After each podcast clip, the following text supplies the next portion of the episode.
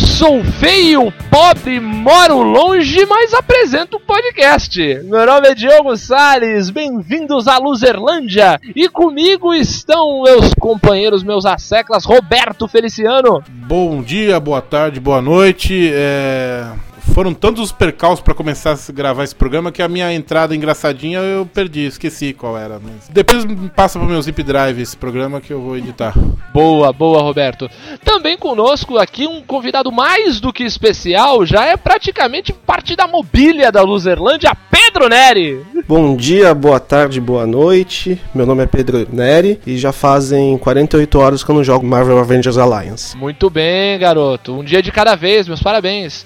E aqui, fazendo sua estreia na Luzerlândia, a primeira vez, o nosso convidado especialíssimo, nosso querido homem tecnológico, Gabriel Marco. E aí? Legal saber que eu sou realmente a sumidade loser na área de tecnologia, né? Porque. Tudo bem. Sou, eu sou um tecnólogo e. Ou seja, eu sou da área de tecnologia e não sei sobre um assunto de tudo que eu estudei. Muito bem. É, eu acho que assim, né? Nada melhor para ter na Luzerlândia um Tecnólogo Loser. Tema de hoje: Tecnologia Loser, meus amigos. Todas as empreitadas tecnológicas na área do entretenimento, dos games, da computação que fracassaram totalmente. Então, mais do que na hora de começarmos o programa. Vamos lá!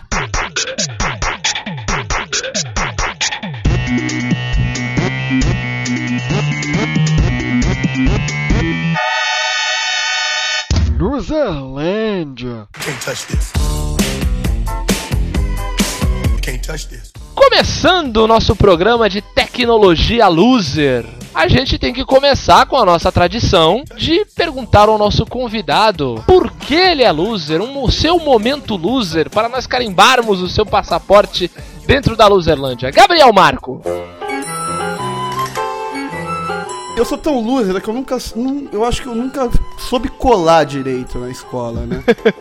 não sei, eu sempre achava que ia dar errado, eu nem tentava colar, normalmente acabava me fudendo normalmente. A primeira vez que eu tentei que falar assim, caraca, ó, dessa vez eu vou fazer uma cola e vou colar mesmo, foi na faculdade, né? Olha aí. E foi um fracasso, porque eu tinha gravado o programa, né, que era pra fazer, que eu não sabia fazer, que era um programa que tinha que fazer na na hora da prova. Todo mundo sabia qual era o programa que tinha que fazer. Eu não sabia, sabia que não conseguia fazer na hora. E gravei no disquete. Gravei no disquete e óbvio que o professor viu que o disquete tava lá no, na, no computador, né?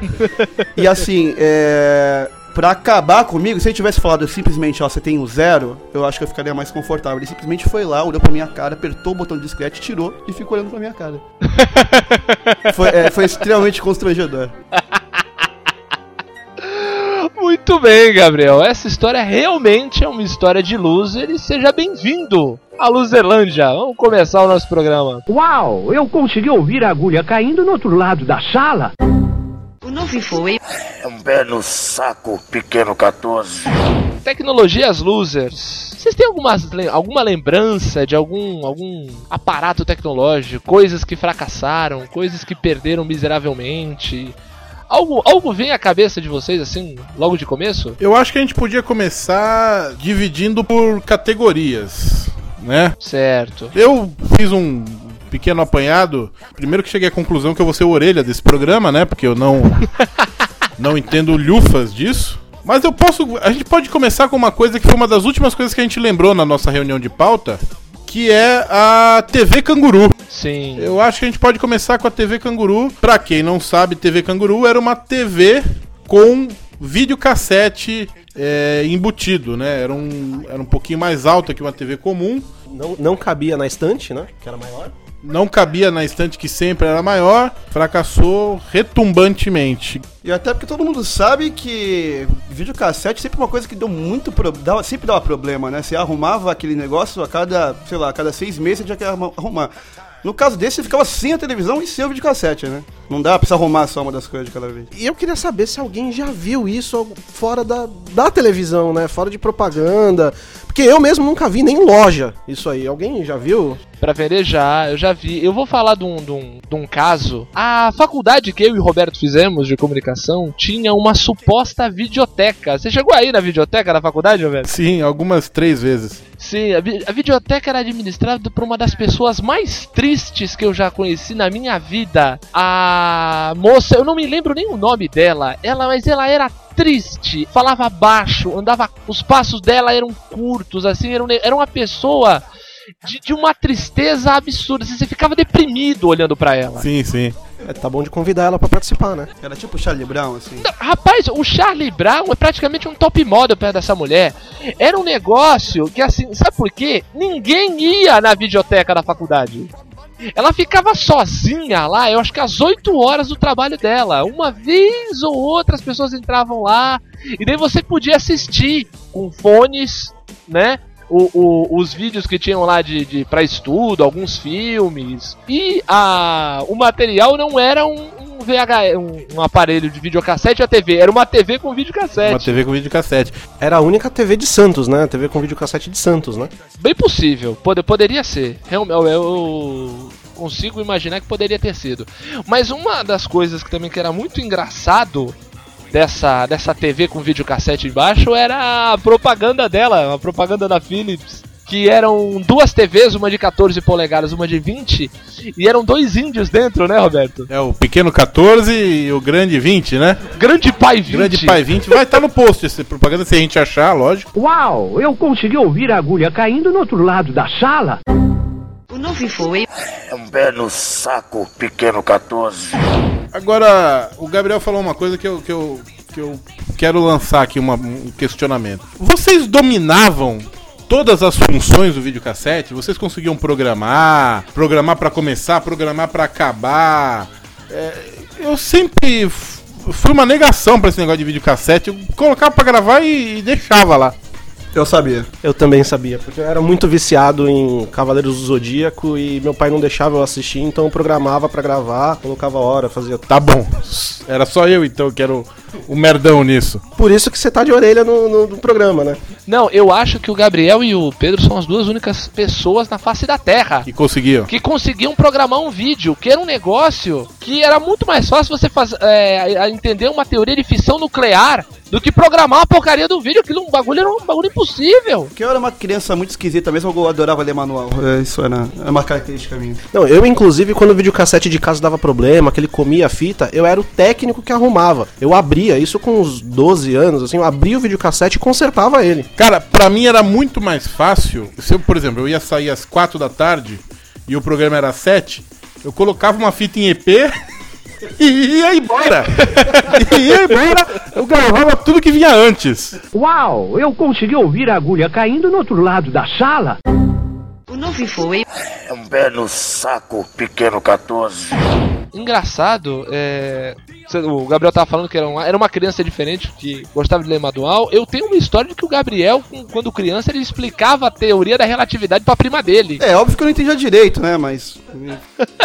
Versão para crianças, a teoria da relatividade. Ele, ele lia o pequeno Einstein, né? Teoria da relatividadezinha. Continuando aí nessa. nessa. Sim, pequeno 14. nesse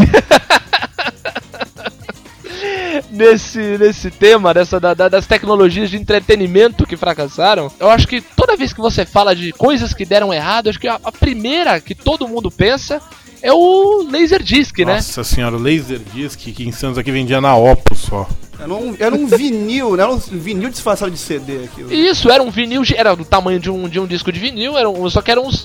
E era um CD, assim, foi um negócio que, claro que tá nessa nossa pauta de fracassos, mas é um negócio que já nasceu, já nasceu morto, né? Foi um aborto da tecnologia. Já nasceu fadado a perder. Eu nunca vi, acho que vi uma vez num filme que eu não lembro direito qual é. Cara, olha, só pra tu ter uma ideia, eu, eu acho que nessa loja aí que o, que o Roberto citou, que era a única em Santos que vendia, Santos não é uma cidade tão pequena assim, gente. Santos é uma cidade de 300 mil habitantes, então dá pra, dava pra imaginar que era um negócio muito de nicho pra não não, não tá vendendo aqui. É, era, um, era um disco laser, né? Um, um video, o videolaser, chamava na época de videolaser, era um negócio bizarro. Do YouTube, aquela turnê do Zou TV Tour do, do YouTube. E era da época. O, o, o legal é que era o atual, assim. Então pra vocês verem como tem tempo isso. É, não sei se é uma coisa boa ou ruim, né? Mas você vê aqueles CDs todos antigos, o pessoal prende na roda de bicicleta. Imagina um negócio daquele preso na roda de bicicleta, seria interessante, né? Ah, Dá pra fazer uma calota logo, né? Exatamente. Faz logo uma calota. uma- Gente, imagina que coisa horrorosa. Tá louco? No, no episódio de Perdidos aí que eu falei do cara que trocou a- o, o, o guidão da bicicleta por um volante de Fiat. Eu fico imaginando ele trocando os raios da bicicleta por uma calota de videolaser, né? De disco laser. Imagina que coisa linda, aquele arco-íris passando pela, pela orla da praia. E o banco com o time de preferência dele. Sim, né? sim, sim. E em volta do banco aquelas franjinhas. Sim, sim. Uma outra coisa que tinha nessa época, e, e é engraçado que muito do que a gente vai falar aqui foram fracassos dos anos 90, né? Sim, sim, da nossa, no- nossa pré-adolescência, Sim, adolescência. sim. É, década que, inclusive, foi acho que a década do fracasso, cara. Acho que nada que saiu nos anos 90 não tem muita coisa que presta. Principalmente tecnologia, né? Porque era uma época de meio que dá pra falar de transição, né? É, eu acho que estavam tentando inventar muita coisa pra ver se pegava e a maioria das coisas realmente não deu Não é, certo. por exemplo, teve na a Philips mais uma vez, sempre ela, a inventora do CD, né? Sabe que a Philips inventou o CD. A Philips na- nessa época, eu lembro que eles fizeram uma propaganda, que eu era moleque, né? Eu tinha 10 anos, 11 anos, era bem comecinho dos anos 90. Eles fizeram uma propaganda que era a TV capacete. Nossa senhora. Na verdade era o seguinte, era um. O, o, o cara. A propaganda do cara era todo cool, ele tinha uma moto toda incrementada, e daí ele entrava no apartamento dele, que já era um loft, né? Loft é muito chique, né? Loft é. Enfim. É o, é o Loft é o ápice do solteiro descolado, né, cara? Sim! Sem dúvida. Então o cara entrava no loft, toda a decoração do loft dele era de moto. Ele tinha um banco que era um banco de moto. E, e, e daí o controle dele era meio que desenhado com uma moto e tal. E a TV era um capacete, cara. A TV era dentro de um case que parecia um capacete. Era, era sem brincadeira, cara, era o auge da cafonice. Era, era, era muito, muito, muito brega. Uau, eu consegui ouvir a agulha caindo no outro lado da sala. O novo Infoway É um belo saco, pequeno 14.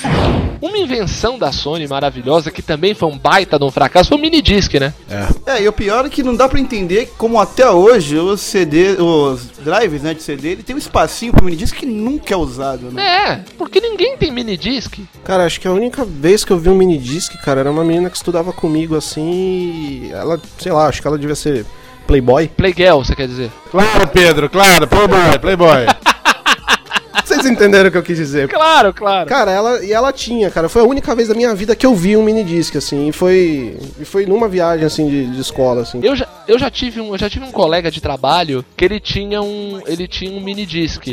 Ele, mas é engraçado que ele tinha um trabalho absurdo, porque ele baixava, ele já baixava MP3 da internet, daí gravava no mini disc que ele acoplava, ele tinha um adaptador gigante que ele acoplava no computador. Ele gravava no mini disc, daí o mini disc ele pegava e botava no tocador. É, um amigo meu, amigo do Pedro também, acho que tinha tocador de mini disc no, no carro, não tinha? Não era?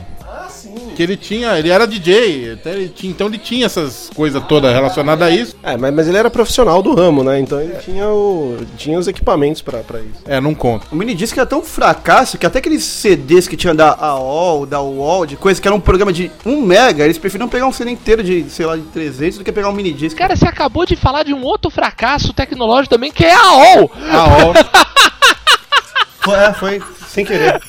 Cara, era insuportável. Em tudo vinha aquele maldito CD da American Online. Que inclusive você instalava aquele troço e nunca mais conseguia desinstalar, né? Não é, parecia que aquilo gravava na BIOS do computador. Era insuportável aquilo. Tudo é- era uma época, né? é, Isso aí já era a segunda metade dos anos 90, que tudo era CD. Tudo tinha CD de tudo, era insuportável. É, é, é, CD de emoticon. Lembra disso? Comprava uma revista de decoração, vinha com CD, né? Sim! Sim, era. Meu, é muito chato, muito, muito chato isso. Bem, você falou aí do, desse amigo de vocês aí que era. DJ. Isso, era um DJ moderninho que tinha MD. Vem cá, ele tinha disqueteira no carro também, não? Não sei.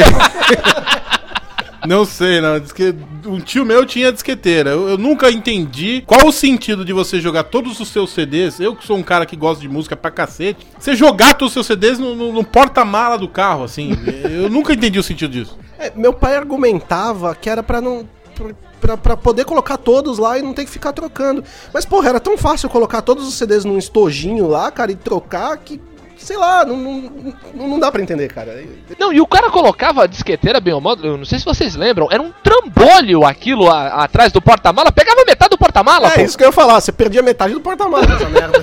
Pô, pelo amor de Deus, ele, Vamos tirar o step aqui. É, joga o step fora e deixa a disqueteira, pô. Exato. Ele, ele não tinha não, né, esse menino aí. Não, eu acho que não. Eu acho que não. Mas assim, meu tio tinha, eu nunca entendi. Porque assim, eu gosto de ter os meus CDs assim. Na minha estante, assim, organizado, com capinha. com- Eu nunca entendi essas pessoas que, tipo, se livram da capa do CD. Você compra o CD, você. Ah, dane-se a capa, dane-se a contracapa, você tá só com, com o CD no estojo. Eu nunca Só com a entendi mídia, isso. né? Só com a mídia, eu nunca entendi isso. É, é, É, isso é o legal do CD, né? Assim, eu particularmente gosto assim do encarte, folhear, tudo mais. Apesar de ter as, as mídias digitais, né, o MP3, tudo, tem CDs que eu ainda tem bandas que eu ainda compro CD justamente por isso, né? CD, DVD, etc. é, Gabriel, conheceu alguém que tinha disqueteira? Não? Cara, com certeza eu conheci muita gente, mas Eu conheci muita gente nessa vida. isso era uma moda, né? Era uma coisa, era, era uma coisa de garotão, né? Pô, disqueteira era uma coisa cool pra cá. assim. Era tipo o, o análogo de uns anos atrás ter um neon no carro, era você ter uma disqueteira, né? Sim, sim, É não, é muito coisa- engraçado. Era quase um crachá de Playboy, né? Ter disqueteira E- no é, carro. Exatamente. Você tem um Miura com disqueteira e neon. Nossa! Nossa! Uau, eu consegui ouvir a agulha caindo no outro lado da sala. O novo foi É um belo saco, pequeno 14. E o Discman, hein, galera? Isso não faz sentido também. Quer dizer, nada do que a gente falar aqui vai fazer sentido, né? Porque são tecnologias que perderam, mas enfim. Você chacoalhava, você andava na rua com o Discman e quebrava toda a música. Até inventarem o, o, o anti-choque, mas aí já tava chegando no MP3 já, né? Então, acho que pro propósito do, do Discman, que ia ser uma coisa portátil, ele foi quase que um retrocesso, porque todo mundo já tinha Walkman, né? Que tocava a fita, Isso, eu via rádio também, né? ouvia a rádio e você podia andar pra onde você quisesse Sim. com aquilo ali. Não precisava ficar se preocupando pra avançar. É, que nem o Roberto falou, antes de chegar o anti-choque, você podia... Tinha que andar com aquele negócio na horizontal. Você Não, era como se fosse um garçom. Você parecia um garçom de, de, de, de Discman. parecia uma bandeja, é ridículo. É, você tinha que ficar parado, né, com o negócio, assim, você não podia andar, nada, é uma merda. E, o- e o Discman que eu tinha, que eu lembro assim, ele nem tinha rádio FM, cara. Pior que o Walkman. Quer ver, quer ver o que é pior? Sabe em que ano eu comprei um Discman pra mim? Fala. 2005. Meus parabéns. Meus parabéns. Já tava, acho que a galera já tava na segunda geração do iPod, ele me compra um Discman. A Débora pediu pelo correio, chegou, eu fiquei todo feliz. Pelo correio! O Roberto é um cara saudosista, né, gente? Caraca, não, maravilha. Não, engraçado que tem uma- um anúncio antigo aqui, veio até numa, numa, numa revista aqui que tá falando de, de coisas antigas da tecnologia, que é uma menina equilibrando um Discman na bunda e falando ela mexe, mexe e rebola. Se ela mexer e rebolar, não vai escutar porcaria nenhuma. E, e- e engraçado que é com aquele, com aquele, com aquele biquíni anos 80, né? Asa delta, É, sim. Coisa horrível. Coisa horrível. Coisa horrível. Uau, eu consegui ouvir a agulha caindo no outro lado da sala. O novo foi É um belo saco, pequeno 14. Outro, outro, outra tecnologia que é da- mais ou menos dessa época que você comprou o Discman e que também nasceu morta, que foi um, um tremendo fracasso, foi o, o iPod da Microsoft, né? O Zuni. É, realmente, isso aí foi uma tragédia. Ninguém, ninguém tem. Inclusive, muito prazer, Roberto. Você nem tinha ouvido falar. Eu só fui conhecer na, na hora de fazer a pauta. Então, E olha que o Pedro é o de tecnologia também. não é, o Pedro é o garoto do TI, O né? cara entende de telemarketing como ninguém. E nessa onda de portáteis aí, eu acho que tem um, maior- um dos maiores fracassos da história da tecnologia, no geral. Não só do. No caso é um videogame, mas não só dos videogames, mas do geral, que é o Virtual Boy, que aí muita gente não, nem deve conhecer esse troço. Sim. Que era um videogame portátil da Nintendo, que também não era portátil, porque você um, um trambolho enorme, você enfiava na cara. Só tinha uma cor, era ver- vermelho e preto. tinha dois jogos, custava 4 mil dólares, provavelmente, aquele negócio. E realmente, se você procura na internet aí, uma. Acho que dá pra postar aí depois uma foto. É uma coisa A bizonha. gente vai colocar uma propaganda do, do Virtual Boy. Só uma coisa. Nada que a gente não consiga segurar com uma mão só pode ser dito que é portátil. Sim! Carregar pegando um bagulho trambolho pra você estar entrando com a noiva no quarto de núpcias. Não é portátil, caralho. E o Virtual Boy foi um fracasso tão grande que, na verdade, o cara que criou esse troço foi o cara que criou o Game Boy, que foi uma revolução no, no, no, no mercado de portáteis e tal. E foi um de- desastre tão grande que ele foi mandado embora, mesmo depois de várias criações que foram ótimas. Que coisa, né? Engraçado o Game Boy que foi, vai, podemos chamar de o primeiro mesmo, primeiro videogame portátil mesmo, né? De fato, com sucesso, com venda, tudo. Tem lá, tela verde. O, é, então, o cara pega e me faz um negócio desse. E, cara, é. Videogames, né? Entrando agora, entrando nesse assunto dos videogames, tem cada coisa bizarra. Tem cada coisa absurda. O, o, o, esse Virtual Boy, cara, você vê fotos dele, era um trambolho, parecia um, um, um teodolito que você punha na mesa. Não, e o legal é que assim, né, o Gabriel falou do, do Virtual Boy, né, que é o mesmo cara que inventou o Game Boy, que é da Nintendo. A Nintendo que ao mesmo tempo é, é a, a fabricante que faz coisas assim geniais, como é o caso do Wii, por exemplo, Sim, né? o próprio Nintendinho, né? É, exatamente. Ela também caga no pau, cara. Como foi o caso do, do GameCube e do 64, cara. Que são videogames que, que, que não deram certo, não deram certo. Não, não deram certo, eram horrorosos. Nossa! Eram, eram os consoles mais feios que já fizeram na vida que eu conheço, pelo amor de Deus. O GameCube é um negócio horroroso, medonho. E o pior do Nintendo 64 é que ele era tão ruim que ele virou cult, né? Sim, Aquele negócio de virar 180 graus, um negócio tão ruim que ficou bom. não é. E engraçado que eles, ti- ele foi, pelo menos, uma coisa que foi inovadora no Nintendo 64, que ele foi o primeiro videogame. O Nintendo 64 foi o primeiro videogame a ter um controle que vibrava. Só que você tinha que comprar um periférico pra encaixar no controle. De comprar o Humble Pack, né? que custava metade do preço do videogame. É, esse, esse foi um do- do- dos motivos pelo qual o Nintendo 64 morreu, é porque as fitas eram absurdamente caras. E o GameCube, no caso, um dos motivos dele ter morrido é porque ele usava uma mídia que, se eu não me engano, era um MD. e, e, assim, numa época que tava todo mundo convergindo pra ser uma coisa só, como era o caso do, do PlayStation 2, que tinha DVD, que lia CD, inclusive, e os jogos do PlayStation 1. Então, pô, os caras pisaram feio na bola nesse caso. Não, pra começo eles deram um passo pra trás que era foi fazer um, um videogame com cartucho quando tava todo mundo já indo pra mídia de CD. Você já tinha outros videogames que são um fracasso e a gente pode citar aqui que também foram horrorosos. O Jaguar, o 3DO, teve toda uma. O Neo Geo CD, o Sega CD, lembra daquele negócio que era um. Puta, era uma trambolho que tu enfiava o Mega Drive no meio Sim. pra colocar um CD. Tinha, sei lá, três jogos, eram jogos que eram iguais aos jogos do Mega Drive, que não mudava nada. Ele só tinha umas cutscenes, assim, de 10 segundos, que eram. é, eram três pro jogo todo. Tipo, você morria sempre do mesmo jeito em todos os jogos. Mas era um absurdo que é engraçado, né? O, o Mega Drive, nessa segunda metade dos anos 90, ele virou praticamente um, um Megazord do Power Rangers. Ele tinha um periférico que era o Sega CD que encaixava embaixo e do lado. Tinha o 32X que colocava em cima. 32X que era um trambolhaço que você colocava em cima na- na- no encaixe do cartucho e botava um outro cartucho gigante por cima. O Mega Drive virou um. Isso se tu não quisesse colocar um Game Genie no meio. né? Sim, sim! Nossa, cara, você lembrou o Game Gear, o, o- o Game Boy da Sega? Cara, pra mim vocês estão falando grego. Não, pô, eu tava falando. Eu tava falando do Game Genie, aquele negócio que tu encaixava os cartuchos que dava uns códigos, lembra disso? Nossa, sei, Nossa, eu sei. lembro disso. Você colocava eram uns códigos enormes, assim. Eu lembro que tinha revista de videogame da, da época que eu comprava. Que tinha. É, cara, tinha uma seção só pra isso, assim. E cada jogo era um, puta, era um código gigantesco, cara. Gigantesco e dantesco. Não, sim. Minha relação com videogames é a seguinte: não sei se eu já contei em outro programa, minha memória também, que é boa, tá indo pro espaço. Tem que parar, hein? Mas assim, é, minha relação com videogame é o seguinte: quando todo mundo tinha Atari, eu jogava Atari na casa dos meus primos. tinha na locadora, pegava as fitas lá. Tudo. Aí acabou o Atari, todo mundo passou a ter Master. Não. Chegou o Master. O Master chegou antes do Mega, né? Sim. Ou chegaram juntos? Não, não, chegou antes. Chegou. ah, Engraçado que no Brasil eles foram lançados até muito próximos, mas é, é o. Foi depois. Sim, até porque a tecnologia é, um- é metade disso. Aí você vê a diferença do o Master tá pro, pro Mega Drive, o como o Nintendinho de 8 bits tá pro Super Nintendo de 16. Então, quando todo mundo tinha o Atari, eu jogava na casa dos meus primos. Quando todo mundo tinha o Master, eu continuava jogando Atari na casa dos meus primos.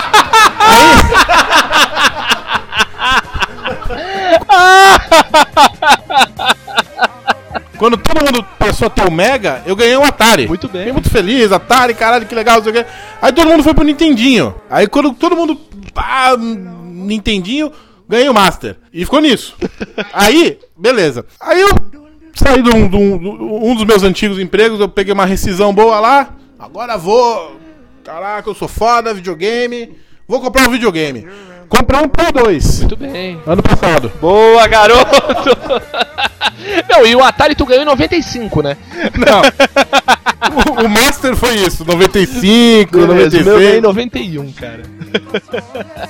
Não, o que eu ia falar é que a minha relação com o videogame é parecida, um pouco parecida com a do Roberto, porque quando tava todo mundo comprando, ganhando o PlayStation, né, que era o videogame da vez, eu ganhei dos meus pais um Super Nintendo. Pra encerrar essa categoria dos videogames, a gente tem dois é, é, consoles aqui que também foram praticamente secretos, que foi o 3DO e o Neo Geo, né? Também grego pra mim.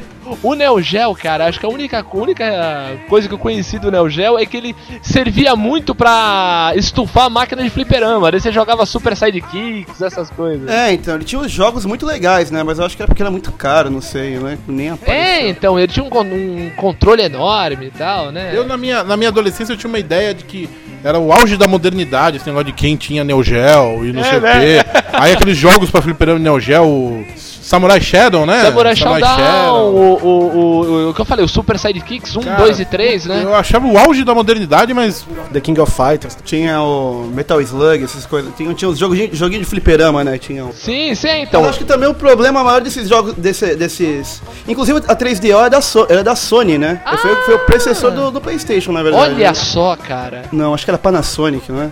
Bom, enfim.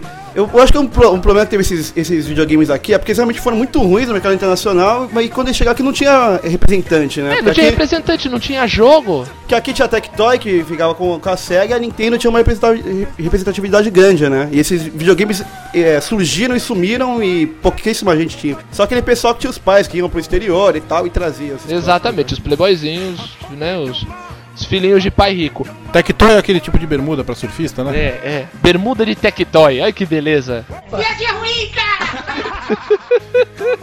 A Tectoy que fabrica o Mega Drive e o Master System até hoje. eu não Até hoje, cara, até hoje. Que ainda vende na Casas Bahia por 400 mangos. Né?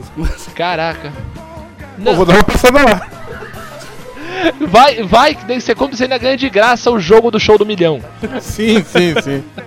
Tem Mônica no Castelo do Dragão? Bem Será? possível, bem Que possível. era a mesma engine de outro jogo, né? Não era? Era skin de outro jogo, do Castlevania, não era? Não, não, é o Alex Kidd. Alex Kidd. Nossa senhora. Uau, eu consegui ouvir a agulha caindo no outro lado da sala. O novo foi É um belo saco, pequeno 14. Outro videogame que também foi um baita no fracasso foi o Dreamcast, né? Aquele controle, meu, como é quem desenhou aquela merda daquele controle? Eu acho que desenharam, pegaram uma lagosta pra ser cobaia de, do. pra testar o controle, porque não é feito pra mãos humanas Você não troço. conseguia segurar, né? e ele tinha um furo no meio. Ah, sei lá que porra era aquilo. velho. Cara, era muito, era muito mal feito. É, sabe o que, que é? Também essa época que saiu esse bando de, de, de videogames. E aí a gente só tira da- da- dessa época, final dos anos 90, onde saiu um bando de console. O único que conseguiu se salvar foi o PlayStation 1. Porque todos os outros foram ali, morreram e praticamente destruíram suas produtoras. Que foi o Sega Saturn, o próprio Dreamcast, o Nintendo 64, o GameCube. Aliás, o Dreamcast foi a última tentativa da SEGA de fazer qualquer console, né? Tanto é que quebrou depois. ficou- Sim, também, né? Com aquela bomba. Ficou surdo e muda depois disso.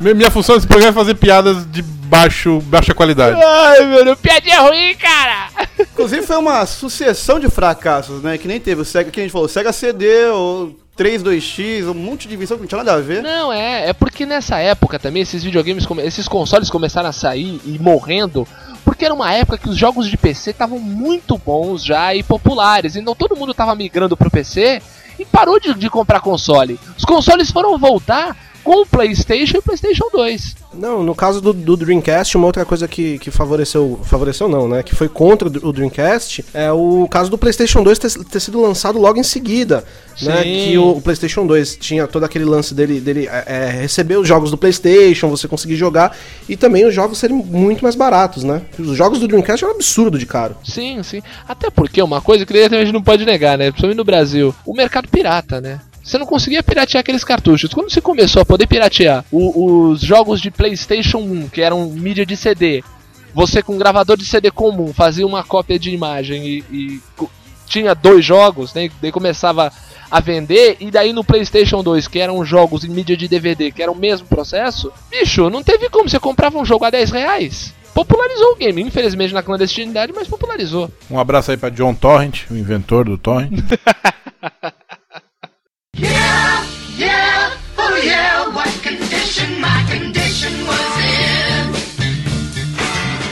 Galera, e quando a Nokia quis fazer um celular videogame portátil? Jesus. É muito feio aquilo, cara. O- Puta que como pariu, é que era o cara. nome mesmo, Pedrão? É Engage. Engage. Olha que nome horroroso, né? Até o trocadilho é, mal- é ruim, né? É um trocadalho. E o pior é que o, o próprio aparelho era um trocadilho, porque ele era um celular, uma tela de celular. Eu acho que não deve, devia ser um outro celular qualquer, enfiado dentro de, um- de um- uma carcaça de minigame, né? Sim, não. E era feio demais. E o pior é que os botões tava jogando assim, tipo um teclado de, de telefone do lado. assim. Sim, sim, não, é muito, é muito, e muito feio. Como é que você conseguia. eh, ó, você olha, a gente vai colocar a imagem do post aí do Engage. Como é que você ia usar aquilo de telefone? Como é que você leva aquilo a sério como um telefone? Ele não pode ser levado a sério nem como telefone, nem como minigame, né? Como merda nenhuma! E os jogos eram bons, eu não sei, eu nunca cheguei a chegar perto disso pra jogar. Não faço a menor ideia, cara. Era um jogo de celular. Um celular, cara. Tinha o Snake, né? No jogo. tinha, tinha aqueles, aqueles de, de Fórmula 1 que você ia colocando pro lado, assim, né? O Enduro! De minigame mesmo, que você coloca, fica colocando pro lado. Ele não anda, né? É, tipo Tetris.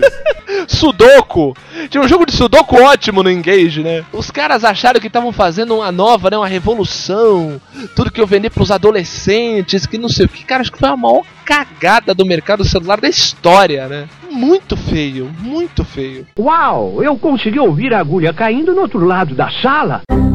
O novo foi É um belo saco, pequeno 14. Bem, outra coisa que foi. Eu digo assim, lá fora. Eu acho que ele chegou até a ser popular, então não chegou a ser um fracasso, mas aqui no Brasil foi que foi o pager, né? Ou o bip.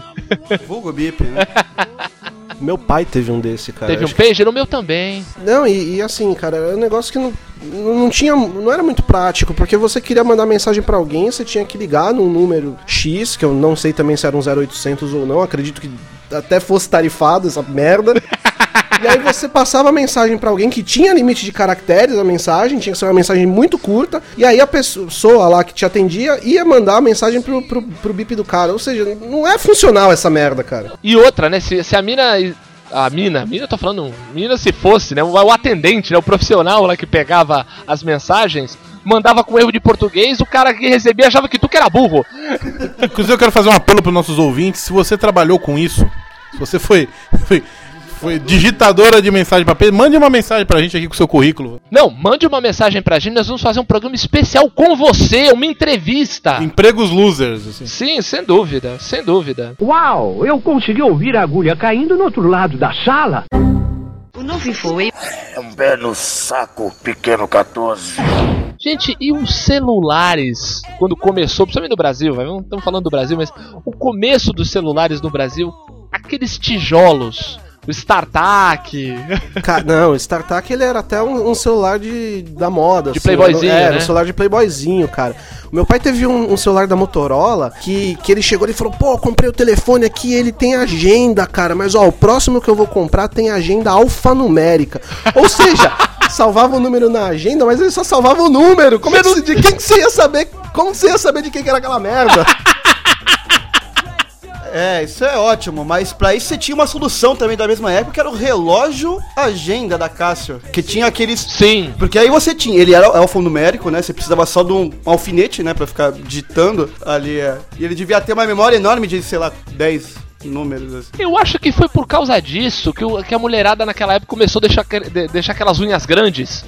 Sabe aquelas mulheres que tem umas unhas enormes? Acho que era só pra usar o relógio agenda. Ou ou os camaradas que tinha a unha do dedinho grande. Não, isso aí era cobrador de ônibus, Roberto. Mas voltando pro celular, meu primeiro celular eu tive em 2004. Foi, depois todo mundo já tinha celular. Não, engraçado que aqueles celulares eram. Esses celulares eram pesados pra caramba, eram verdadeiros tijolos. E 90% desse peso era a bateria. A bateria dava pra você fazer uma casa com, com bateria de celular. A bateria que não durava nada, assim. Eu lembro que desse celular do meu pai, assim, ele tinha duas. Aí uma ficava carregando o tempo todo. E assim, ele tinha duas. Uma mais fininha, que durava, sei lá, duas horas. Não, tô brincando, não era isso, mas era um pouco, um pouco mais. E uma outra mais grossa que durava um pouco mais. Mas mesmo assim não dava porra nenhuma aquela merda. E assim, esse celular ele servia muito bem como arma, assim, cara. Você podia atacar em alguém porque aquela porra mata, velho. Mas assim, eu, eu tô. Eu tô querendo agora me modernizar. Eu tô pensando aí pro mês que vem, até o final do ano, comprar um celular com flip.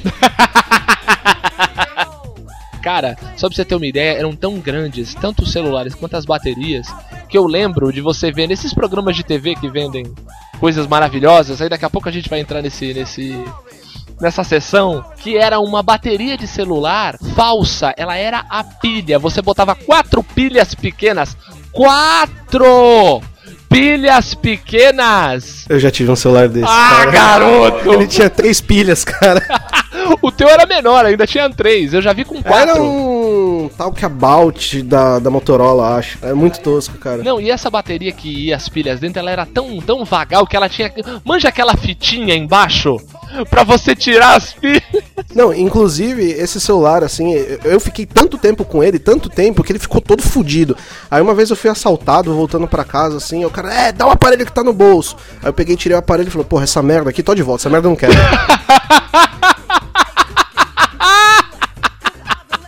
O bom, cara, é que esse celular você podia esquecer em qualquer lugar, que era só voltar que ele tava ali. Tem uma voz estranha, você meijado? Tô lembrando de um negócio aqui que não tá na pauta, mas que assim, é uma coisa que foi vendida como uma coisa genial A revolução. e que na verdade é uma merda, que é o controle universal. Caraca, Tá, pode. controle universal era. É, eu acho que só no clique que funciona, né, cara? É, é. Só naquele filme do Adam Sandler, o clique. Porque você tinha que. Ah, você vai usar pra TV, aí você aperta 89325.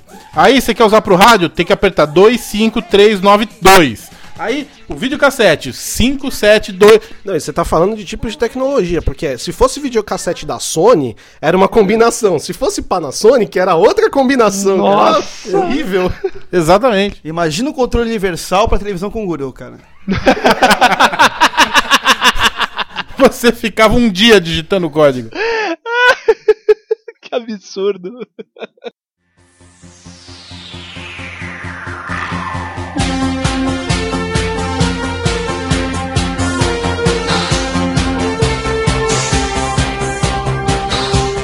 Computadores, amigos. Tan, tan, tan, tan. Tecnologias de computador que fracassaram. Como, por exemplo, aquele computador para iniciantes. O MSX. Vocês lembram dele, não? Era um computador da Gradiente, cara. Era, era só tela. aquela tela preta com as letras verdes. Você colocava um disquete que parecia uma folha de papel. Meu pai tinha um. Caraca, eu não lembro o nome daquele troço. Eu achei que era TK2000. Nossa! Era um tecladinho, tu ligava na televisão e carregava na memória com fita cassete o bagulho. Nossa, isso é, isso é, isso é, isso é muito antigo. Caraca, carregava com fita cassete, velho. Bem, nós tivemos uma, uma versão moderna, bote um milhão de aspas em volta desse moderna, que foi o Infoway da Itautec, né? Se bem que assim. Toda a linha compacta. Não, já falei. Não, eu já falei de duas coisas que fracassaram brutalmente. Infoway e Itautec. O Infoway e Itautec. O Infoway da Itautec que era o primeiro computador que tinha captura de TV. Você via a TV no computador. Nossa, onde tem pra vender isso? Não, engraçado que a versão de luxo do Infoway, você ligava na TV, igual o, o, o TK2000, né? E daí você tinha uma coisa maravilhosa, que era um teclado sem fio, que você usava, deixava na mesa da sala, né? Você ligava o computador na TV, aquele moni... Não era na TV, na verdade você tinha um super monitor de 20 polegadas, 29, desculpa, 29, não 20. um super monitor de 29 polegadas e você tinha um teclado sem fio para você na sala da sua casa operar o computador. E nesse teclado maravilhoso tinha a incrível e internacional trackball. Exatamente o que eu ia falar, pô. Não tinha nenhum mouse nesse troço. E, cara, trackball é um negócio. Eu não sei se chegou a ser útil mesmo, ou se. sei lá. Eu lembro que a primeira vez que eu vi esse troço, cara, foi uma vez que eu fui na casa de um amigo que ele jogava Warcraft 3. E eu lembro como ele penava pra jogar aquela merda, porque eu não sei se tem alguns outros tipos mais inteligentes de trackball, mas ele tinha que arrastar o bagulho, ele tinha que usar as duas mãos, porque ele tinha que segurar o botão com uma mão e mexer o trackball com a outra. E era enorme o bagulho. Ai, como era grande! Ficava. Sabe, o mouse ele já existia na época. Quem pensou em virar ele de cabeça pra baixo, né? Não, é, algum idiota. Eu lembro de um. Tem um filme dessa época aí, começo dos anos 90 também. É um filme que é a, a versão americana do Nikita, do La Femme Nikita, que é um filme, filme francês. Teve uma versão americana do La Femme Nikita que foi feito com a filha da, da Jenny Fonda, Bridget Fonda. E uma hora ela tá aprendendo computação, é uma trackball. Ela esmurra a trackball. Como é que funciona isso aqui? Calma, isso é um computador. Aprenda a mexer. Deslize a sua mão pela bola, você não precisa esmurrá-la. Eu já vi vários filmes em que o cara fala pra mina, deslize as suas mãos pela bola. Que deselegante. Ah, meu Deus, Roberto. Agora, engraçado, né? Eu tava lembrando de uma coisa. Cara, o primeiro computador que eu usei era de, da na casa de um amigo meu, a gente ia jogar Duke Nukem, o, bom, e, e o Warcraft 3. E, cara, ele era canhoto. Então, eu passei acho que uns dois anos usando o computador, o mouse na mão esquerda. Ah, meu Deus do céu. Mas só pra, acho que pra concluir o assunto da, da trackball, essas trackballs, assim, eu, eu, eu lembro delas, mas no- nos, nos notebooks da IBM, que hoje é, é Lenovo, né? Sim, sim. Aquele botãozinho vermelho que você tinha no meio do teclado, cara. E, e a- sem contar que o, o notebook ele já tinha o, Touchpad, né? o touchpad, é. Que, porra, pra que, que eles colocavam aquela merda lá, velho? Eu não consigo entender. Agora, eu acho que mais não funcional, mais absurdo e chato do que uma trackball era só um scanner de mão, né, gente? Nossa senhora. Esse meu amigo canhoto que me fez usar mouse com a mão esquerda por dois anos e eu sou destro, ele tinha um scanner de mão. fez você usar a mão esquerda por dois anos no computador, É, né? mouse Ah, com a mão esquerda, Ah, eu, eu tinha dito. É o tipo da invenção que seria ótima se funcionasse, né? Como várias, como várias das outras né, que a gente falou. hoje. Dúvida. Cara, você tinha que, pra começo, você tinha que ter uma precisão de samurai pra poder escanear qualquer coisa com aquela merda. Parece que médicos cirurgiões usavam bem o, o scanner de mão. Se bobear, acho que nem isso. Acho que você tinha que fazer, sei lá, um- um Curso. um curso ou colocar também puxando lá pra trás. Vocês lembram das antigas é, máquinas de cartões de crédito antes de ter essas máquinas agora que você digita? Que você, ele botava um cartão de crédito entre duas folhas de carbono e passava um, um negócio pra marcar o, o número do cartão? Acho que você tinha que colocar o. tinha que fazer uma maior daquilo que tinha aquele trilho pra usar o scanner de mão. Porque. Pra um cara como eu que, que, que foi reprovado em coordenação motora no prezinho, não ia dar mesmo. E em educação artística no, no- no- no colegial. Eu, eu lembrei outra coisa agora também da minha, da minha grande genialidade, da minha grande é, empatia com a tecnologia. A primeira, as primeiras vezes que eu ouvia falar em pendrive, eu achava que realmente era uma caneta. Pior do que o pendrive é só o zip drive, né? Pior não, pendrive hoje em dia é legal você ter, né? Você tem 8 GB num, num, num dispositivo que é pequenininho, é como se fosse um chaveiro, né? Eu lembro que o primeiro computador que eu tive, o HD dele tinha 1 GB meio. O Zip Drive é um- foi um fracasso total, né? Porque ele era um disquete mais pesado, extremamente mais caro. Você tinha que comprar um, um negócio externo, ligar na porta da impressora, aquela porra. Um trambolho, era enorme, o, o- a entrada na porta paralela era gigante o É, negócio. e o negócio era tipo assim, vai, um disquete custava, sei lá, um real e cabia um mega e meio, o zip drive cabia 100 mega, mas custava, sei lá, 100, 50 reais. 100 paus, tá ligado? Então, porra, pra, pra quê, né? Não, é, a nossa faculdade que nós cursamos no começo dos anos 2000 tinha um zip drive que era praticamente disputado a tapa, nossa, né, Roberto? nossa faculdade. A gente, a gente, eu e o Diogo estudamos em cursos diferentes, mas fizemos a faculdade no mesmo período, de 99 a 2002. Para começar, que a nossa faculdade, o departamento de jornalismo, a redação tinha máquinas de escrever. Em 1999. Tudo bem, não era essa coisa, tudo, mas pelo amor de Deus, né? O Codig, que era o centro de digitação, De de informática. informática, tudo, o, o aluno de primeiro ano de jorna- de jornalismo era proibido de ir. De entrar, né? Sei, não é que é proibido, mas assim, ninguém falou. Como o interesse do aluno do primeiro ano é beber, se ninguém falar que tem o Codig, você não vai no Codig. Só do primeiro ano é bebê? Mas eu fui no, eu fui nesse, nesse, nesse laboratório de informática, laboratório de informática, acho sensacional Olha que beleza, hein? Eu fui nesse laboratório de informática só no segundo ano e tinha esse zip drive, eu lembro, era um negócio azul, Exatamente. gigante que você tinha que digitar, aí queria salvar, digitar não, porque texto não, salva, não precisava salvar no, no zip drive. Uhum. Era mais trabalho de diagramação, Certo, certo. de aulas de hiperlink que a gente tinha. Hiperlink! Hiperlink, que E aí, beleza. é, você tinha que ir lá e pedir pra funcionária que era de um extremo bom humor. é, É, e o pior é que ninguém usava justamente porque ninguém usava. Porque tirava aquele troço não dava pra levar- levar pra ninguém nenhum pra lugar nenhum porque ninguém tinha. Ninguém tinha, era só num lugar, você ia querer usar aquela merda pra quê? Pois é. Aliás, a faculdade de vocês também, né? TV Canguru, Zip Drive, né? Você vê como era um negócio legal? Entendeu? E, você vê, né? A funcionária do, da videoteca que era triste pra caramba e a outra funcionária do laboratório novo que era muito bem. Mas era um pessoal que devia ser muito bem pago, né? De um, um trabalho muito feliz. um beijo aí pra Faculdade dos Loucos. Uau, eu consegui ouvir a agulha caindo no outro lado da sala. O novo foi É um no saco, pequeno 14. Agora, mais do que tudo, o dispositivo que eu acho que une todas as características losers da informática, que ele tem um pé no Engage, que é uma bosta, que ele tem um pé nesses computadores que nós citamos aqui, entendeu? Que ele também é tão inútil quanto uma TV com, com um videocassete TV, é o Palm Top, gente. Palme top. O que é esta bosta? Que tinha uma canetinha pra você escrever na tela e tinha atrás, não, pra começar ele tinha uma capinha na frente, não sei se vocês lembram que fechava assim, né? Sim, sim. Tinha uma capinha que ensinava você a escrever pra poder identificar. Porque você tinha que escrever o A de um jeito pra ele poder lequear, entendeu? Outra, ele fazia, ele- mas ele tinha transmissão Wi-Fi, mas só funcionava se você botava um de frente pro outro assim, alinhado. Senão não funcionava. A única É coisa Wi-Fi. é, era, era vai. era Wi-Fi. Era infravermelho, não era isso? Cara, sei lá, era uma bosta. Eu acho que era infravermelho.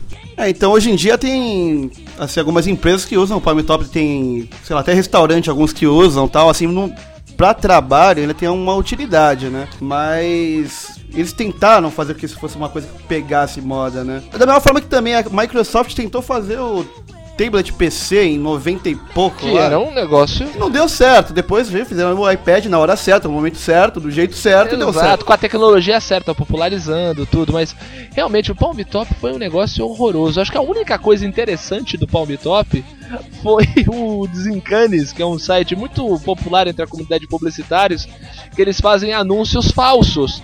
Com, com bom humor, né? Tirando sarro, né? Então a única coisa interessante do Palm Top foi um spot que eles fizeram do Palm Top que o cara falava: Tudo que eu queria, o Palme tinha. Era só clicar num arquivo que rapidinho o Palme abria. Olha, eu prefiro Dantop. e falou o nosso participante glutão. Muito bem. Uau, eu consegui ouvir a agulha caindo no outro lado da sala. o novo foi É um no saco, pequeno 14. Senhores, é chegada a hora Pam, pam, pam. do momento mais esperado deste programa. Um momento onde nós iremos recordar da maior maravilha que a TV já produziu para a tecnologia loser. Nossa, eu consigo ouvir o Diogo do outro lado da sala. O que foi que ele disse? Um momento, um local, um tele... mais do que isso, um telefone. Telefone. 011 1406. Vamos ligar agora, vamos ver. O que, que, que será que tá rolando? O que, que será que tá rolando de produto lá agora? 011 1406 foi um ícone da nossa geração de produtos maravilhosos como Amber Vision, Amber Vision. Facas guinso, né? facas guinso, meias vivarina. Amber Vision, como tentar ser o Tony Montana com saúde pros seus olhos? Que gerou aquele dilema, né? O que que. Se Se as facas guinso tentarem cortar as meias Vivarina, o que que acontece, né? Ela, elas cortam, mas perdem o fio. Exatamente. Mas o mais legal é que assim, tem o, o- obviamente tem os, os ícones populares do 011 1406 que a gente acabou de citar aqui, né? As meias de Brook Shields, as meias Vivarina, Sim. as facas Guinso lá que cortavam cano de cobre. Cortava um tomate depois. Imagina aquele tomate cheio de cavaco de cobre. Quem é que ia comer aquele Quem tomate? que ia comer uma merda daquela ia morrer intoxicado? Comer uma salada cheia de cavaco de cobre.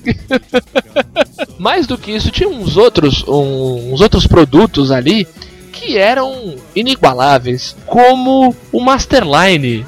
Masterline. Torne suas coxas co- torneadas em menos de dois minutos por dia. Exatamente, daí aparecia, né, aquele pessoal fazendo, porque o Masterline para que você jovem que não conhece, não teve a sorte de Pede tudo agora pelas internet aí? É, então não teve a sorte de ver o, o- o- em ação o 011 1406. Era uma espécie de um, de um. Era um símbolo do infinito, né? Que tinha um. um- um- Era uma infinita bosta, né? É, eu. tinha uma esfera no meio, ele era, ele era colchoado nas bordas e você ficava fechando aquilo. E tinha um exercício que o cara fazia, ele botava o meio do Masterline no, no, é, na altura do cotovelo assim e ficava fazendo um exercício de bíceps. Esfera no No meio, acolchoado. Você ficava fechando. Isso aí, mano, brasileirinho. Não é por nada, não. Ai, como era grande. Não, deixa eu botar a imagem do Mas Masterline. o que eu mais gostava, pra mim, o meu preferido do 011 o 011 1406 era a pena de Fountain Pen. Se você vê o, o comercial, você. Pena de Fountain Pen é a única coisa que você entende, né? Porque o cara fala. O cara, com o perdão da palavra, o cara deve ter consumido uns 2kg de cocaína numa cheirada só, Tava cara. acelerado mesmo, acelerado era pouco. porque Estriquinado! Estriquinado! Pera, ele falta empenho? Por que escreve de cabeça pra baixo? Escreve de lado, escreve de... Speed era pouco, ele tava no Velox já. Quando tinha pequenos intervalos assim, era só pra fazer o, da respiração. Você só ouviu? Escreve rápido, escreve de verde, preto, azul. Pode escrever de cabeça pra baixo. Deixa. Volta novamente para o vermelho, né? Escreve azul, verde e muda novamente para o vermelho.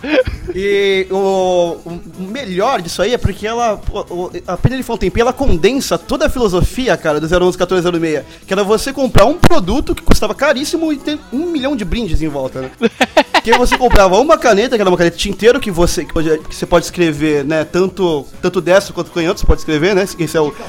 De cabeça pra baixo, que esse é o grande trunfo dela, que devia custar, sei lá, uns 1.200 dólares na época. E tinha gratuitamente você recebia mais 80 canetas junto, não sei quantas cargas, uma ponta que virava ao contrário, não sei o que. E quando chegava no final do, do, do, do comercial, ele colocava todos aqueles acessórios em cima da mesa, parecia tipo.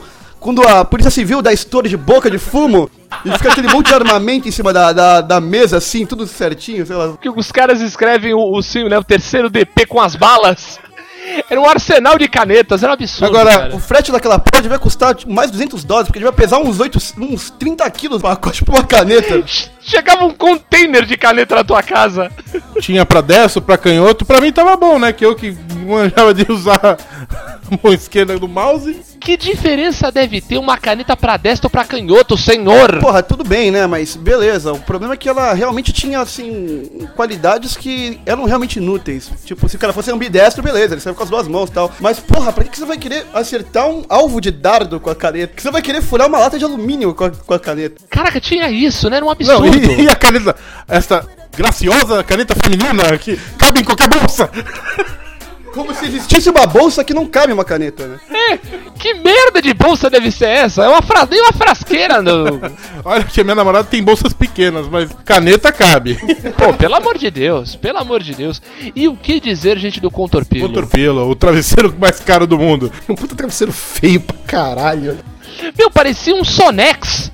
Manja Sonex que você coloca em parede de estúdio? Era, era aquela merda. Era um travesseiro de Sonex. Não, e o melhor sobre o Contorpilo é que assim, ele era a resolução pra todos os problemas de coluna, né? Porque antes dele, 99% das pessoas tinham problemas de coluna por causa do sono. Depois ele veio resolveu os problemas de coluna da, da humanidade. Ah, Cara, é- era a solução para os problemas de coluna e ronco. Não é, o cara dormia com um travesseiro normal, acordava aleijado. Não, agora acho que é o mais interessante é o seguinte: o travesseiro era 50 mil cruzeiros, né? Tipo, 54 reais. Um travesseiro. O Open Vision era tipo 30 mil. 50? o Masterline? O Sonic 2000 era mais Era barato. tudo mais barato que a porra do E travesseiro. voltando pra, pra tecnologia, né? Que realmente era uma. aquilo ali. Você poderia apreciar todos os sons da natureza no seu jardim da sua casa. Sonic 2000 era incrível. E ouvir a agulha caindo do outro lado da chala. Só que o mais legal era a recomendação no comercial, pra você não ouvir a conversa dos outros. Não, e a cara do malandrão assim, ó. Ah, estou ouvindo conversa alheia. Tava é, malandrão, né? O espião dando a sobrancelhada, né? Você não pode. É o mesmo que no começo sorri, porque está ouvindo melhor, assim. estava numa palestra e não estava ouvindo bem. Cara, ele tava debaixo do nariz do palestrante. O cara era surdo. E o cara que tá na, assim, na cara de uma TV de 79 mil polegadas e tá ouvindo no último volume. Eu não consigo estudar a filha dele. Não, agora. Ele tá com o nariz colado na televisão ouvindo o jogo. O cara é cego e surdo. Absurdo. E a- Comprar o Uber Vision pra ele pra ver aquela televisão. eu, se eu sou aquele moleque filho, eu não consigo estudar. Vai pro teu quarto, filha da puta. Você quer estudar fora do jogo? Vale citar também a clara de felicidade dos modelos do comercial da Amber Sim, Vision, sim, né? Os sim. sorrisos são incríveis. Não, é- é- eu não, eu não consigo entender como alguém pode achar um óculos escuro como se fosse uma coisa. Ele fala. Não, o milagre do Sonic em 2000, né? Mas ele fala uma coisa. É fantástico, inacreditável. É um óculos de sol, cara. Não, porque ele, ele, ele filtra os raios bi. Os raios fora de foco. Os raios bifocais. Porque o raio que é fora de foco ele não entra pelo óculos, só se enxerga nitidamente. E também os raios ultravioleta. Quer dizer, você não enxerga com essa porra desse óculos, é tudo um breu. Se você não enxerga a luz que vem do sol, que é, é assim que você vê, porque a luz bate no- nos objetos, reflete e vai no seu olho, é aí que você vê, é assim que você vê, seu filho da puta. Então você vai me falar que o cara não vê a luz do sol? Por favor, e pra. Assim, acho que o, o melhor de todos são os óculos de orelha. Esse, esse eu não, não, não, não tô familiarizado, vai ter que ter Cara, vídeo no post. Cara, os óculos de orelha era um negócio mais constrangedor de você assistir que eu já vi na minha vida. O comercial era com um velhinho vendo TV e ele ficava puxando as orelhas, assim, que não conseguia entender. Ele quase arrancava as orelhas É o fora. rival do, do Sonic 2000? Não, não, não era. Ele era, digamos assim, um Sonic 2000 é, light. Tá. Porque ele não era um aparelho. Era entry level. Não. Não, não. não. Ele era simplesmente duas capas de acrílico em formato de orelha de urso. Que o cara colocava atrás da orelha. Cara, era muito ridículo. O pior é que depois mostrava o velhinho e a velhinha com aquela merda. Parecendo dois ETs. Com aquela bosta atrás da orelha rindo, sorrindo. Ai, que maravilha, agora estou escutando tudo. Pelo amor de Deus! Ninguém bota um negócio desse na orelha e não se sente ridículo. Sabe? É um negócio horroroso demais, cara. Eu prefiro o boné com. O bonezinho com hélice de helicóptero do Sérgio Malandro, fica menos ridículo. Ah, não, sem dúvida. É isso e o AB Shaper, né? Como é que alguém pode acreditar num negócio daquele? né? Claro que vai acreditar, porque não é feitiçaria, é, É tecnologia. tecnologia.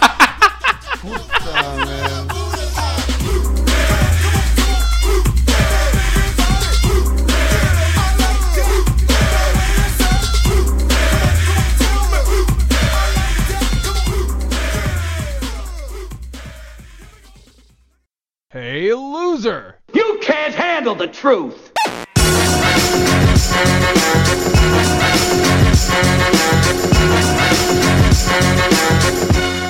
Luzerlândia, leitura de comentários, de e-mails e tudo mais, nossa comunicação com você. E neste momento, um momento histórico, gente. Pela primeira vez, nós três estamos aqui falando com vocês. E aí, André, beleza? Beleza, eu só vim porque vocês não me, de- não me chamaram pra participar do programa. Isso. Eu vim só na dos e-mails, né? E-mail não, né? Porque a gente nunca recebeu um e-mail na vida, né? Cara, é verdade, é 100% comentário, mas vale a pena. e aí, Roberto, tudo bom? Eu tenho duas coisas a dizer. Pois não. A primeira é que acho que a primeira leitura de e-mail estávamos nós três, então essa deve ser a segunda vez que estamos nós Não, a primeira, a primeira foi só eu e você. A segunda foi só eu e o André. Daí depois a outra foram só vocês dois. Daí depois eu não lembro mais. É nós três em leitura de e-mail a primeira vez. Bom. Eu acho que é isso não. e a segunda coisa que eu tenho a dizer é desculpa. Desculpa pelo meu áudio nesse programa que vocês acabaram de ouvir. Sim, a culpa é dele, ouvintes. A culpa é minha, mas a coisa vai melhorar. É, nesse momento eu tô falando de um microfone novo, Investimento. investimento, e a coisa vai melhorar, eu prometo. E além de nós três, nesta leitura de e-mails, nós temos a presença. Notem como. Eu não sei se vocês estão percebendo, mas eu estou percebendo. Está cheirando melhor este ambiente. É, um, é, um, é uma presença feminina. Mais do que uma presença feminina, é uma presença internacional a presença do melhor álbum do Facebook que eu já vi na minha vida. A presença de Marjorie Ferretti. Como vai, meu amor? Aê, lindão. Tudo bem? É um prazer estar participando com vocês aqui. Tudo bom. Tudo ótimo, tudo maravilha. Ah, depois do Caras e Bocas eu vou lançar o Pernas e Pés, né? Então, só pra te dizer. Ah, sim, gostei. Marjorie Ferretti que está falando diretamente de Southampton, estado de Nova York, Estados Unidos. Tá Opa. frio por aí, Marjorie? Tá, tá friozinho hoje. Acho que a gente tá chegando perto do- dos dois graus hoje. De manhã a gente fez. Tinha um zero por aí. Mas tá bom. Muito bem. Eu, eu tenho uma pergunta. Opa, Você tenho também, medo. ad- você também adora hurricanes pra tomar vinho? Eu tô tomando um vinho por um acaso. por um acaso eu tô tomando um vinho. E a gente teve, acabou de ter outro storm ontem, que era suposto ser pior do que o, o Sandy. Mas tá Era o tudo Júnior, bem, né? não aconteceu nada. Era o Júnior, né? É porque esse, esse furacão vem por trás. É. Puta, não, não, como eu vi na internet a piada da Preta Gil, né? Imagina, se fosse uma Preta Gil aqui. Mas Daí a situação ficava preta, né? ficava preta. Gente, mas tá feio o negócio. É, também ficava Ai. feio, viu? Ia ficar bem feio. Tadinha. Ah, é, é. Não, mas agora já é normal, né? A gente tá começando a entrar já na. na- a gente já tá no outono, logo, logo já começa o inverno, já é, agora é daqui pra pior. Maravilha. Mas, mas, em janeiro, eu vou estar no samba, carnaval, apesar de eu não gostar de carnaval e nem de samba. Mas eu vou estar aí no calor, delícia, Boa. em janeirão. Boa. Irá nos visitar, maravilha. Não, com certeza. Já fica o convite para gravar um programa ao vivo com a gente. Ótimo. Não, sem dúvida, sem dúvida. Opa! Que isso? Para de estourar plástico bolha aí, rapaz. Eu acho que estourou um negócio aqui na rua. Foi aí contigo, André? Foi, quase tive um troço. Né? Eu, juro que eu pensei que fosse alguém que tivesse colocado algum. Eu achei que tinha sido o André que ia cair hoje. Não, não, eu, eu, eu deixei cair minha caixa de biriba. Nossa! Aquelas bombinhas assim de São João? É, Estalinho. Puta, talinho. estalinho, nossa, adorava tacar no pé dos outros. Então, senhores, vamos para a nossa leitura de comentários. Podemos começar com você, Roberto? Temos. Então chega perto do microfone. Pode ser, então.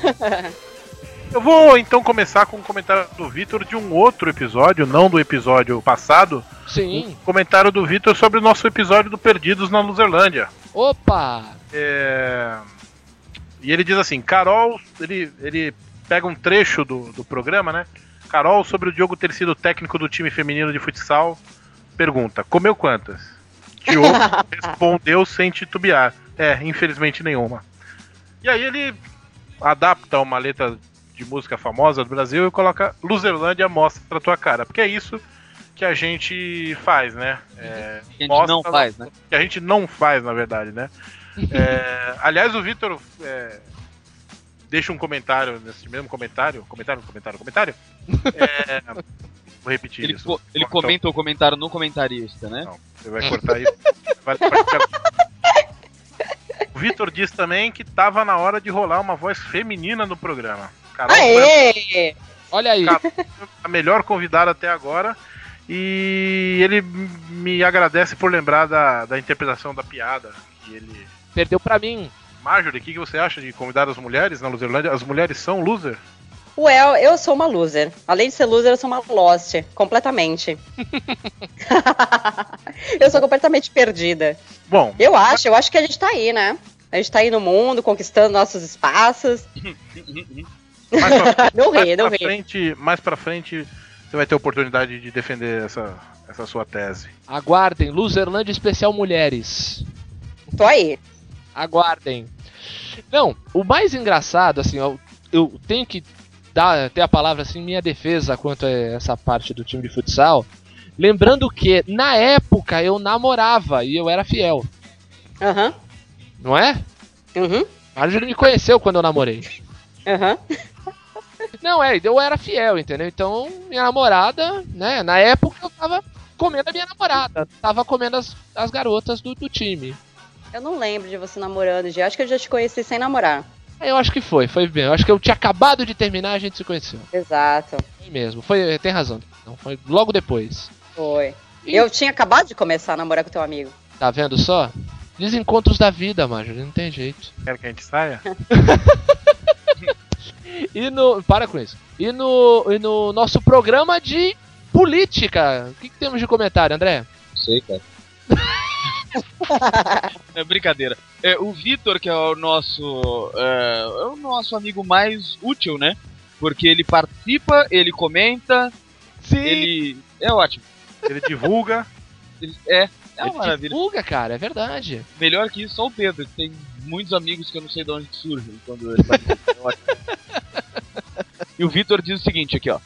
Esquecemos de falar do cabelinho de Christopher Reeve, do Celso Freitas no vídeo do Caco Barcelos. Para o alto e avante, Celso. É mesmo, né? Tava, tava com, com um cabelinho vaca lambeu ali, o, o Celso Freitas. Super-homem? É, é, total. Tava de Clark Kent. É, tava total super-homem. O- Anos 80 foi, foi uma época portentosa, né? Nessas. Portentosa não cabe. É cafona. Tava lá. Escroto. Ah, mas, ô, ô, Roberto, vamos, vamos dividir. Assim, anos 70 teve assim sua moda, anos 80 teve sua moda, anos 90 mais ou menos, agora não tem mais, né? Mas o legal é que anos 80 a gente era bem marcado, cara. Eu me lembro das minhas, das minhas roupinhas, assim, era muito engraçado. Quando eu vejo as fotos, assim, me bate assim um- uma dor no coração. Ai, Cabelinho, Não, é dor. É isso que causa. É constrangimento, né?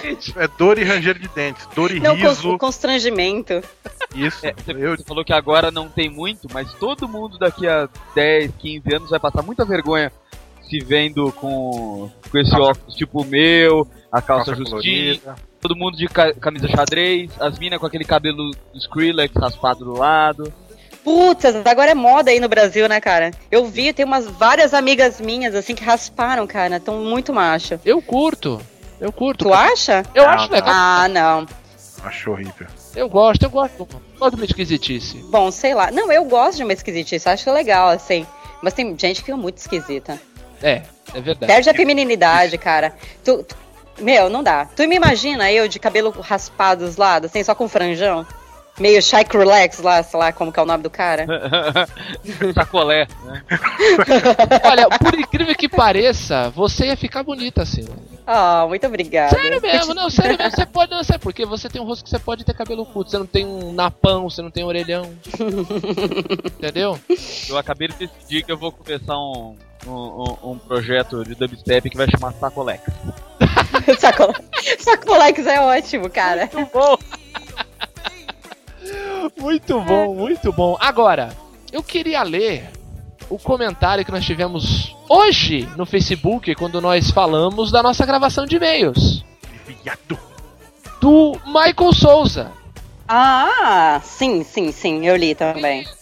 Eu só queria dizer que não escuto vocês há uns 4 ou 5 programas, mas mesmo assim tenho achado bom. Aliás, quanto menos escuto, acho melhor. Parabéns. Engraçado que esse comentário teve seis curtidas. É, a coisa que as pessoas mais curtiram com relação à Luzerlândia até hoje. A fanpage não tem seis curtidas, né? Exatamente. Eu, Eu falei isso de sacanagem, mas a gente chegou aos 100 likes no, no, no Facebook. Muito obrigado a vocês, três dígitos. Valeu, valeu. Maria Eduarda, obrigado. Obrigado, mãe. Mas como aqui é Luzerlândia, a Maria Eduarda, que é a centésima, não ganha nada. Não, eu vou. Não, eu prometo que eu vou mandar um certificado de loser pra Maria Eduarda. É, ele promete. Agora tem 101 já. É 101, a Carolina, né? Então, mas eu queria fazer um comentário do comentário do Michael. Hum. Michael, você é um vagabundo. tá? Eu vou lhe pegar, Tem que gravar um CDzinho com os episódios pra ele. seu vagabundo. Michael não aprendeu a mexer na internet ainda. Ele- Ele é o ouvinte mais fiel e que menos ouviu os programas. É, Isso porque é amigo, né? é. É. Eu acho que pra encerrar agora os comentários, a gente podia é, fazer o- pela primeira vez na história desse país, no caso a Luzerlândia, Nossa, desse é, país. é a leitura do comentário pelo próprio comentarista, né? O comentário de baixo do, do Michael. Por favor, Isso, por favor. Marjorie. Opa! Não, e eu curti o comentário do Michael, isso que é o pior. E é o seu comentário?